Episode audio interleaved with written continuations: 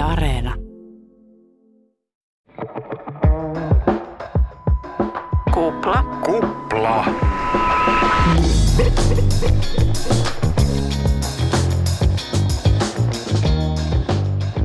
Tämä on Kupla, studiossa Vappu Kaarenoja. Jani Halmeen kanssa. Tässä jaksossa vaadimme Suomen mediaan Teurastamo Liveä. Kyllä. Ja kyseenalaistamme toimittajien koirakeskeisen maailman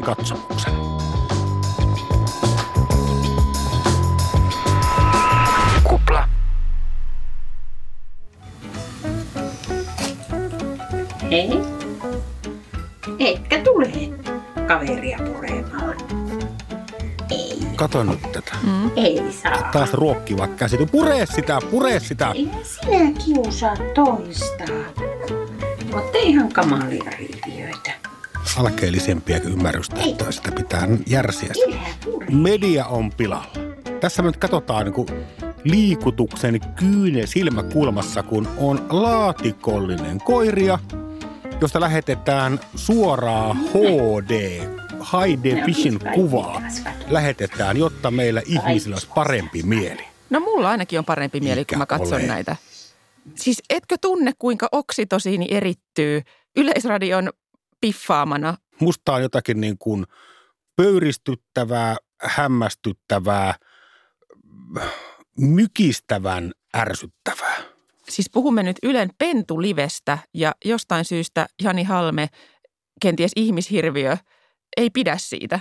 Tämähän on hirvittävän suosittu, tämä pentulive. Kyllä. Ja ei kenenkään pentulive tarvitse katsoa, että pyöriköön siellä söpönä karva palleroina omassa laatikossaan ja katsoo, ketä katsoo, mutta se mikä mua tässä nyt tässä ehkä kaikkein eniten kummastuttaa on tämä koirien hegemonia.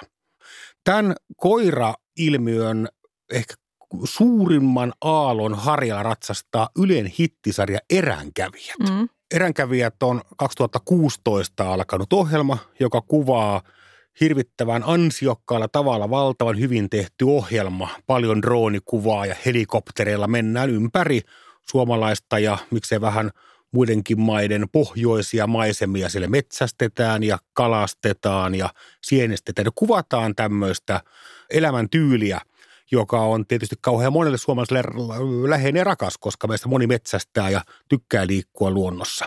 Mutta siellä nimenomaan nämä koirat ovat nytten keskiössä. Nyt on myös Mörö-niminen otus tullut kuviin. Ja tämä äijähän on saanut suomalaiset toimittajat syömään kädestä. Eli siis äijä on tämä päähenkilökoira Äijä ilmeisesti. päähenkilökoira. Kyllä, Joo. Suomen tämän hetken Lassie ja Roi ja Laika ja kaikkia mahdollista. Suomen suosituin koira. Ja toimittajat syö palleroita tämän ihanan söpön äijän tassuista. Häntä muun muassa lehdistössä kuvailtu suloiseksi, tomeraksi. Ja Iltalehden toimittajan täysin seonnut tästä koirasta. Hänen mukaansa se on, nyt seuraa suora lainaus, uskomattoman pörröinen sulopallero. Hänestä on tehty myös kirja. Kyllähän hän on uskomattoman suloinen sulopallero, vai miten se menikään? Kuulostaa siltä, että sä oot jotenkin mustasukkainen tästä äijän saamasta huomiosta, vai Mulla äijää vastaan on yhtään mitään, enkä olisi myöskään niin hullu, että lähtisin mediassa pilkkaamaan äijää, koska siitä ei seuraa mitään muuta kuin pyhempi kuin Sauli Niinistö? Kyllä, juuri näin. Ja Saudin koirat siellä oikein hyvänä esimerkkinä. Mikä se oliko muuten? Lennu. Lennu meni edeltä tuossa noin. Ja Niin, eh- ehkä tässä on kyse siitä, että media kuitenkin heijastelee todellisuutta ja suomalaisilla on valtavasti koiria. Jos, jos koirat perustaisivat oman kaupunkinsa, niin se olisi suurempi kuin Helsinki. onko näin? Kyllä, koiria on Suomessa 700 000. Ilman äänioikeutta. En, en sano mitään, tuon takaisin joku vielä Urpo keksi antaa heille äänioikeuden. Mutta mä en ymmärrä. Siis ihan perustavanlaatuisella tavalla mä en ymmärrä, miksi Pentulive on olemassa. Miksi Suomen yleisradio lähettää suoraa TV-tasoista kuvaa laatikollisesta pieniä koiria peuhaamassa keskenään. Mä ymmärrän, että ryhmä Hau on kauhean suosittu, kun se on niin ulkoistettu sote ja pelastuspalvelut koirille. Se on, niin kuin, se on kaikkien kokoomuslaisten haave, että voi kun koirat hoitosta meidän niin kuin palokuntahommat ja muuta. Mä ymmärrän Disneyn, että halutaan ikään kuin näyttää inhimillistää eläimiä, jotta saadaan pikkusen pääomia lisää köyhille, köyhille omistajille. Mutta mä en ymmärrä, miksi Yle näyttää koiria. Niin miksi Suomen kansan yleisradio käyttää verorahojamme tähän näin. Mutta tietyllä tapaa ihan sama, mitä Yle tekee, sä voit aina ottaa tuon argumentin, että miksi Yle. Mutta mä sanoisin, että jos nyt tämä keskustelu käynnistää, niin sitä ei pidä aloittaa tästä pentulivestä. Tämä näyttää mun silmän aika ensinnäkin halvalta tuotannolta. Tässä on selkeästikin yksi kamera ja, ja ei, ei ole siinä mielessä Useampia kameroita, sitä ohjataan, siellä otetaan ihan lähikuvaa. Tämä ei musta näytä nyt ihan hirveän suuret panostukselta. Et okei, Yle osti just yli miljoonalla eurolla ilmeisesti NHLn näyttämisoikeudet ja näin. Että aina voidaan kysyä, että onko siinä mitään järkeä, että Yle näyttää kallista jääkiekkoa meille.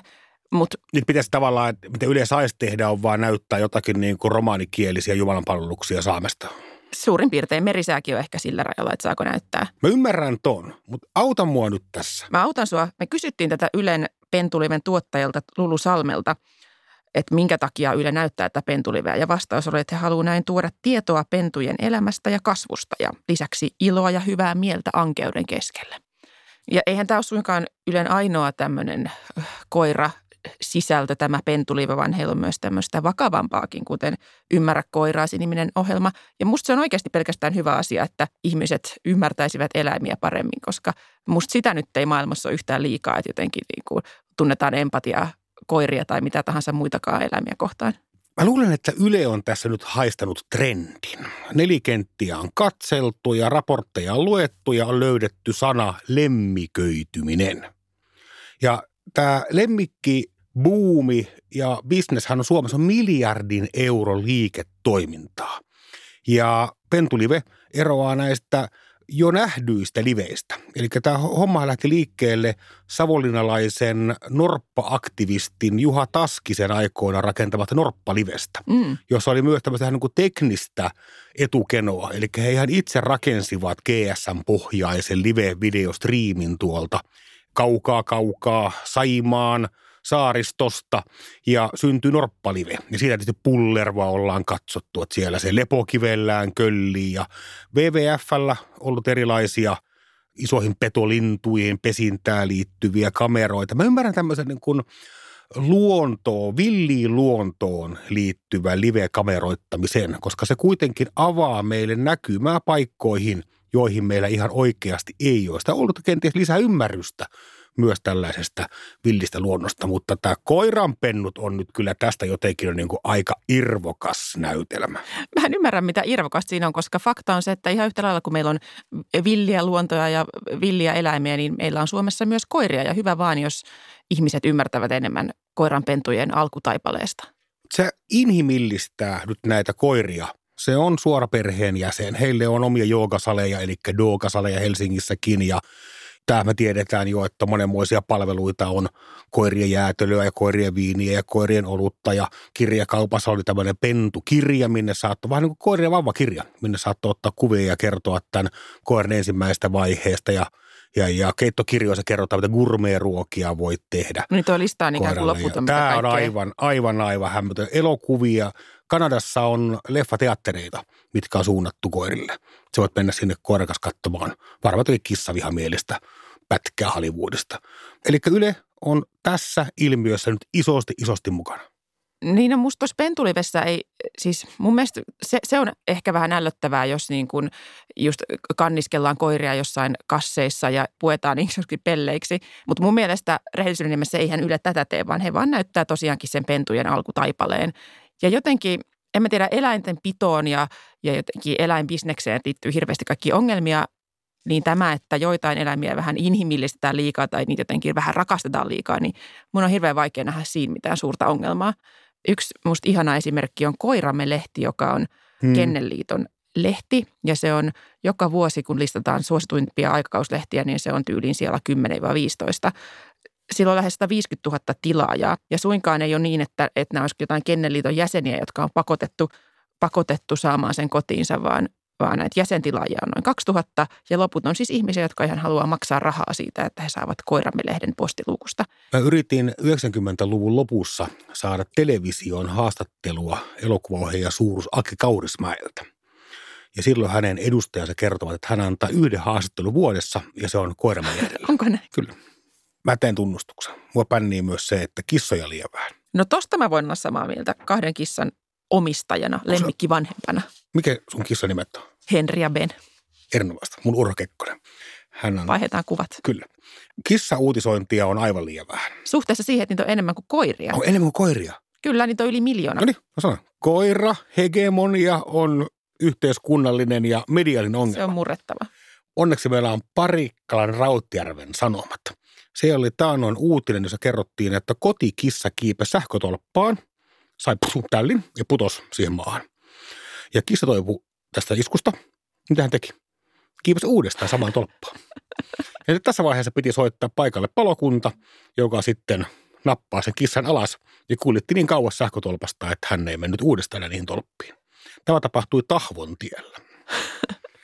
Ehkä tämä esimerkki ei nyt kuitenkaan avaa mitään uusia polkuja, vaan tämähän on aika mallikelpoinen esimerkki siitä, milloin eläin pääsee mediaan. Kun se on jotenkin söpö ja se pelastuu ja on tässä tapauksessa nyt ehkä vähän pöhkö. Viihdyttää. Niin, juuri Viihdyttää näin. meitä. Ja mä saan kuulla tälle väitteelleni tukea Turun yliopistosta. Jututimme Elisa Aaltolaa, joka on eläin- ja ympäristökysymyksiin ja moraalifilosofiaan erikoistunut filosofi. Hän virkkoi tähän tapaan. Tämä on kyllä keskeisimpiä median eläinkuvan ongelmia. Eli keskitytään vain hyviin fiiliksiin ja jätetään mainitsematta ne todella yleiset, valtavat ja, ja eläimille vahingolliset realiteetit, joita yhteiskunnassa vallitsee.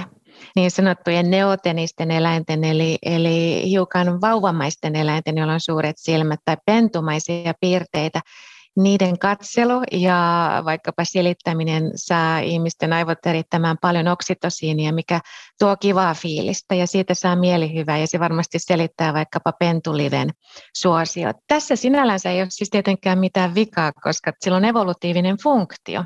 Mutta ongelmallisille vesille päädytään silloin, kun keskitytään vain sellaiseen eläinsuhteeseen, joka antaa niitä kivoja fiiliksiä.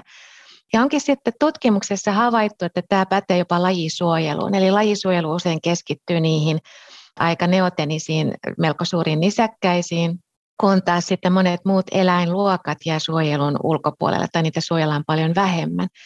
Ja se mekanismi, mikä tässä on taustalla, niin sitten osittain tukee myös psykologista tarvetta oikeuttaa sitä hyvin laajaa eläinten hyötykäyttöä, mikä yhteiskunnassa vallitsee. Me tiedetään, että yhteiskunnassa on hyvin laajasti vallassa näkemys siitä, että eläimiä tulee kohdella hyvin. Joten sitten siinä on semmoinen hyvin voimakas moraalipsykologinen ristiriita. Yhtäältä me tiedetään, että on hyvä pitää eläimistä, me halutaan pitää eläimistä, me saadaan sitten kivoja fiiliksiä, mutta toisaalta me yhteiskuntana käytetään eläimiä enemmän kuin koskaan tavoilla, jotka rikkoo niiden perushyvinvointia. Ja tähän ristiriitaan on myös aika vaikea herätä, ja jos se herättelee tietoisuutta tästä ristiriidasta, niin moni ärtyy, koska he ei halua muistaa, että, että heidän oma tapansa kohdella eläimiä tai toimia tässä yhteiskunnassa kenties johtaa tosi suureen kärsimykseen. Joten sitten taas laitetaan se kissavideo pyörimään tai katsotaan pentuliveä ja halutaan unohtaa se kaikki muu, eli ne eläinyksilöt, joita hyödynnetään metsästyksessä tai eläinteollisuudessa. Eli ongelma ei ole se nämä viihdeuutiset ja kissa sähkötolpassa ja pentulivet, vaan ongelma on se, että, että meiltä puuttuu kokonaan semmoinen oikea eläinjournalismi. Joo. Tai okei, ei ehkä kokonaan puutu. Aina silloin tähän uutisoidaan jostain eläinten kaltoonkohteluun liittyvistä kysymyksistä. Esimerkiksi viime talven oli tämä suojelukoirien koulutukseen liittynyt isokin uutisointi. Hmm. Asia käsiteltiin Ylellä tosi laajasti. Muun muassa tehtiin iso verkkojuttu aiheesta ja oli A-studiossa käsittelyssä. Eli suojelukoirien koulutukseen liittyy valtavia epäkohtia. Niitä koiria potkitaan ja hakataan ja käytetään tämmöisiä sähköpantoja siinä koulutuksessa. Eli tosi epäasiallisia menetelmiä. Mutta se, mikä on mun mielestä silmiinpistävää tässä uutisessa ja käsittelyssä ja muissa vastaavissa on se, että se materiaali on yleensä aina oikeutta eläimille järjestön kautta tullutta. Totta. Eli missä on semmoinen, se, semmoinen eläinjournalismi, että toimittajat olisi itse nähneet vähän vaivaa ja itse kaivaneet näitä epäkohtia liittyen eläinten kohteluun. Minkä takia se menee aina niin, että, että oikeutta eläimille järjestön aktivistit näkee sen vaivan ja ottaa riskiä ja hankkii tämän matskun ja sen jälkeen media ottaa ne. Aa, kiitos tästä ja pannaan pyörimään A-studioon ja nyt voidaan järjestää pikkukeskustelu. Eikö Suomessa tämmöinen julkisten rakennusten rahoittamiseen liittyvä malli, että prosentti pitää panna taiteeseen Joo. ne julkisten rakennusten rakentamisbudjetista. Joo. Et niin kiinteistöihin tulee vaikka veistoksia. Joo. Niin musta tämmöinen pentulive-prosentti. Eli kaikkien medioiden on pakko laittaa prosentin verran resursseja ja aikaa, mitä pentulive näytetään, niin tutkivaan vanhan liiton hyvään eläinjournalismiin, jos toimittajat menevät paikan päälle penkomaan asioita. Kyllä, hyvä aloite. Eikö tämä toimittajille tavallaan niin kuin helppo ja houkutteleva suunta? Eihän kukaan nyt käy Tampereen yliopiston journalistiikan laitoksella kolmea vuotta hassaamassa elämäänsä ja ottaa vähän valtsikasta siihen kursseja päälle päästäkseen seuraamaan julkisten IG-tilejä ja kertomaan siellä millaisen kommentin joku päräytti uuteen hiuksiin. Tähän tarjoaisi nimenomaan mahtavia elämänmittaisen uran huippuhetkiä. Mm. Päästä tekemään kirjaimellisesti likaista, ankaraa työtä jopa laittomilla menetelmillä, jotta saadaan uutinen. Ehkä osittain tähän liittyy se, että, että tietenkin oikeutta eläimille käyttää tämmöisiä poikkeuksellisia tiedonhankintamenetelmiä, että on tunkeuduttu joihinkin sikaloihin ja, ja salakuvattu. Että se on tietenkin, voi olla toimittajalle vaikea paikka mennä päätoimittajan luokse ja, ja sanoa, että ajattelin yön pimeinä tunteina tunkeutua kanalaan kuvaamaan, koska olen saanut vinkin, että siellä kohdellaan kanoja väärin. Ja tietenkin, jos tämmöisen ilmoituksen kanssa menisi päätoimittajalle ja kertoisi, että aikoo mennä salakuvaamaan, niin voi olla, että siinä joutuisi päätoimittaja jonkin aikaa miettimään, että onko se perusteltua. Journalistin ohjeethan mahdollistavat tämmöiset poikkeukselliset menetelmät Mm. tiedonhankinnassa, jos ei tietoja muulla tavalla mahdollista kaivaa. Ja mä kysyin Salla Vuorikoskelta, joka on Suomen Kuvalehden tutkiva toimittaja ja tuottaja ja siirtymässä Helsingin Sanomiin kehittämään tutkivaa journalismia, että miten hän näkee tämän asian, että olisiko mahdollista tutkivan journalistin käyttää tämmöisiä menetelmiä. Niin hän sanoi, että kyllä, hän olisi valmis puolustamaan tämmöistä toimintaa, jota esimerkiksi Oikeutta eläimille järjestö harrastaa. Joo. Eli jos vaikka olisi vinkki, että ministerin Sikalassa törkeästi rikotaan eläinsuojelulakia, niin sinne voitaisiin tunkeutua ikään kuin salakatselemaan. Niin, eli onko tämä ministeri nyt tässä ikään kuin se avainasia, että vasta jos se on ministerin kanalla, niin silloin sinne rohjetaan lähettää toimittaja salakuvaamaan ja penkomaan vähän pahnoja. No se varmasti tai tietenkin laski sitä kynnystä, että uskallettaisiin turvautua tämmöiseen menetelmiin, mutta mä oon melkein sitä mieltä, että pitäisi muissakin tapauksissa pystyä turvautumaan niihin menetelmiin, koska onhan niin, että Ylellekin kelpaa kyllä ne salakuvatut matskut suojelukoirien koulutustilanteista Mm. silloin, kun joku muu on sen tehnyt. Että kyllä mä ajattelen, että silloin täytyy olla kyse jostain niin yhteiskunnallisesti merkittävästä asiasta, vaikka siihen ei liittyisikään mitään ministeriä. Mulle tulee mieleen tästä myös sitten nämä ihailut ja söpöt ja kuvatut ja ennen kaikkea moneen televisiojuttuun päätyneet koronakoirat, jotka Helsinki-Vantaa lentokentällä nuuhkii ihmisiä ja se toteaa sitten, että on korona, ei ole korona, on korona, ei ole korona. Niin tämäkin, tässä on Suomen Kuvalehti ainoa julkaisu, joka toi tähän toimintaan kriittisen katseen. Että ihan oikeasti ne haistaa. Miten tämä homma voidaan tieteellisesti todentaa? Musta näytti enemmän Finavian ja sen yksittäisen koronakoiria kouluttavan ja tarjoavan firman nerokkaalta PR-tempulta, johon koko toimittajakunta lähti riemuissaan mukaan, koska koirat on niin söpöjä. Niinpä, koirat on niin söpöjä ja taitavia, että totta kai ne haistaa koronan siellä lentokentällä. Mutta tämä, että eläimet pääsee uutisiin silloin, kun ne on tehnyt jotain söpöä tai, tai viihdyttävää, niin se on ehkä kaikkein oudointa ja jotenkin yksipuolisuudessaan irvokkainta, kun kyse on eläinryhmästä, jota kutsumme tuotantoeläimiksi. Ja nämä tuotantoeläimetkin pääsee isommin esiin silloin, kun he ovat tehneet jotakin outoa, kuten 97, kun koko Suomi seurasi herkeämättä liekkisonnia. Liekkisonni pakeni Hausjärven Kurun kylästä. Kesän verran me katsottiin, kun tämä muhkea sonni pakenee näitä jäljittäjiään ja elää vaan täällä vapaana, kirmaa täällä nuorena uroksena. Mutta ei hänkään enää ollut siellä tuotantoeläimen kontekstissa, vaan seikkailijan inhimillisen liekkisonnin kontekstissa. Just näin, että kun äijäkoiraa inhimillistetään tai, tai hän siellä Venlakaalassa ottaa palkinnon vastaan, niin sen tavallaan pystyy ymmärtämään, koska se on jotenkin johdonmukaista se kohtelu. Mutta sitten taas näiden sonnien tapauksessa tai, tai muiden tuotantoeläinten tapauksessa se on niin omituista, koska aina kun lehmät näkyy tai, tai sonnit näkyy mediassa, niin ne on tosi onnellisia, kuten esimerkiksi tuoreessa Yle Urheilun jutussa tässä kuvituksessa Kolmiloikkaa ja Mäkelä nojailee onnellisen näköisenä lehmään ja kertoo myös, että hän on lapsena lakannut lehmien kynsiä. Siis lehmien kynsiä. Kyllä, tai korjaan lehmien sorkkia, Mä värjännyt kynsilakalla, mä tiedän onko lehmillä kynsiä. Mutta ehkä tässäkin se, että tämä on se, mikä, mitä me nähdään lehmistä tai sonneista, että se, se raadollisempi totuus jää usein näkemättä Niin en mäkään välttämättä haluaisi nähdä sitä, mutta mä ymmärrän, että se nyt kuuluu tähän. elämään. Muahan siinä eränkävijöissä niin vähän kummastuttaa se, että ne koirat on siinä selvästikin isosti esillä ihmisenä, kuten todettu, mutta kun sinne metsästetään, niin näytetään ikään kuin polkua, että katsokaa suomalaiset, mistä se ruoka oikein tulee. Se on varmaan heille niin taustakelana, että ollaan niin avoimempia. Tosiasiassa kamera käännetään mahdollisimman nopeasti pois siitä vertavuotavasta eläimestä. Eli me emme kuitenkaan halua nähdä, eivätkä halua näyttää, mistä siinä oikeasti on kysymys, vaan sen kanssa ikään kuin vähän vaan flirttaillaan. Niin ehkä ongelma on nimenomaan se, että media näyttää, me halutaan nähdä eläimet söpöinä. Ja kuten Aaltola sanoi, me vältellään näitä rujoja eläimiä ja niitä kohtaloita. Mutta tämmöisen journalistisen tasapuolisuuden nimissä, niin mitä jos viedään ne webbikamerat HD-tasoisena tehokanalaan? Kun just näin, näinhän se pitäisi tehdä. Se olisi just silloin pentulive ja kukaan ei voisi paheksua Ei. tai voisi, mutta se, se olisi reilua. Mä tapasin aikoin Etelä-Pohjanmaalla Kapakassa siis kaksi vuotta sitten erään ison kanalan omistajan, ja hän sanoi, että aina on kaikki tervetulleita. Että heillä avoimuus on heidän yhtiön arvo, ja heillä ei ole mitään salattavaa tässä hommassa. Hyvä. Nyt ei muuta kuin vaan puolenkymmentä kameraa katsomaan sinne, miten rosseille käy. Just näin. Korostettakoon, että tämähän ei ole mitään niin kuin provokaatio eikä tahallista härnäämistä, vaan ihan vilpittömästi Ei kun ihan oikeasti, idea. tätähän Kyllä. me tarvittaisiin. Ja siis ehkä vielä enemmän kuin sitä pentuliveä, jota toki rakastan, niin nimenomaan tarvittaisiin tämä kanala, tehokanala live. eihän nämä toisiaan pois sulje suinkaan. Ei. Mä luulen vähän, että Etelä-Pohjanmaalla tämä suhtautuminen välttämättä ei olisi ihan yksin rakkaudellinen.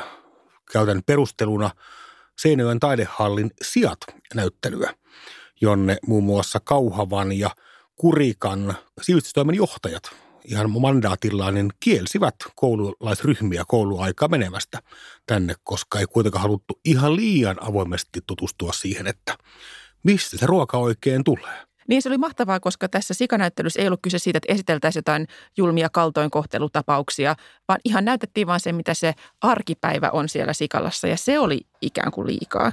Eli me tarvitaan myös tämä tehokanalalive ja sitten tämmöinen sikalive. Kyllä, ja teurastamolive. Possucam. Kyllä. Röh, röh. Kupla. Tämän viikon keskisuuri journalistipalkinto, eli Kuplan myöntämä mediaräpylä, menee Helsingin Sanomien venyttelytoimitukseen. Helsingin Sanomien venyttelytoimitus julkaisi tammikuun puolessa välissä jutun otsikolla Hyvästit venyttelylle. Jutussa kerrotaan, että venyttely on todennäköisesti täysin turhaa toimintaa. Mutta jotta asia ei olisi näin yksinkertainen, niin venyttelytoimitus on tuottanut meille muutakin sisältöä vuosien varrella. Ohessa muutamia otsikoita.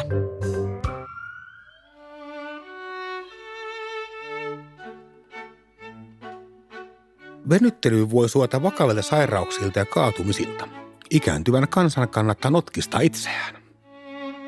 Moni ymmärtää venyttelyn tarkoituksen väärin ja se voi jopa heikentää kehoa. Asiantuntija purkaa yleiset myytit liikkuvuudesta. Venyttely kuuluu aina liikuntaan. Jos et jaksa venytellä, tee edes tämä. Asiantuntija näyttää kaksi liikettä, jotka huoltavat koko kehon.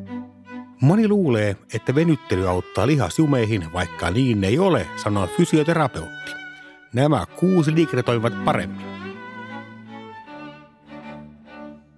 Maailma ja mustavalkoinen asiat on monimutkaisia ja selkeästi myös venyttely on tämmöinen asia, koska lukija ei välttämättä tiedä, että pitäisikö nyt venytellä vai eikö pitäisi. Venyttely on vähän niin kuin uusi aamupala. Välillä se kannattaa syödä, välillä se pitää ehdottomasti syödä, välillä sitä ei missään nimessä pidä syödä ja välillä sillä ei ole yhtään mitään väliä syökö aamupalaa vai ei. Mutta se ainakin käy selväksi, että venyttelyä kannattaa ajatella aivan koko ajan. Lisäräpylä menköön vielä Helsingin Sanomien kuvatoimitukselle, nimittäin tämä otsikko tavallisesta venyttelystä ei ole hyötyä. Uutinen on kuvitettu yhdellä kädellä seisovalla ihmisellä. Miksi? Ne kuvat oli kyllä ihan mahtavat, ihan käsittämättä. Mitä? Keskittykää nyt. Onnea siis Mediaräpylästä Helsingin Sanomat.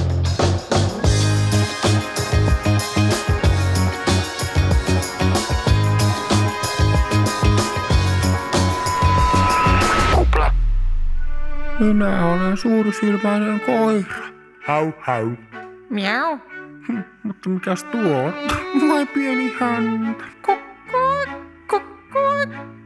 Eikö tämä aika hyvä? On aika vakuuttava kyllä. Räh, räh. Wuff, wuff. Minä olen Monni. Ai niin, Pekka.